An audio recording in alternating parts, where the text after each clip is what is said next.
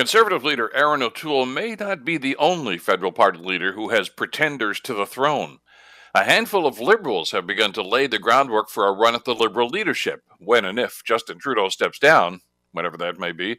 Finance Minister Chrystia Freeland is at the top of that list. There's a biography about her apparently in the works for 2023, which we're told would be fast tracked if there's a leadership race before that.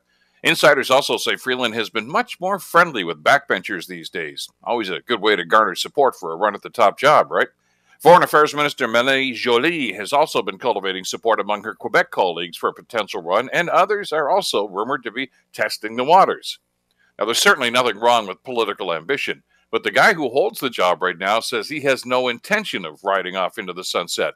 The last time a prime minister wannabe started lobbying for the leadership was when Paul Martin supporters blatantly declared Martin as Jean Chrétien's successor, while Chrétien was still in office.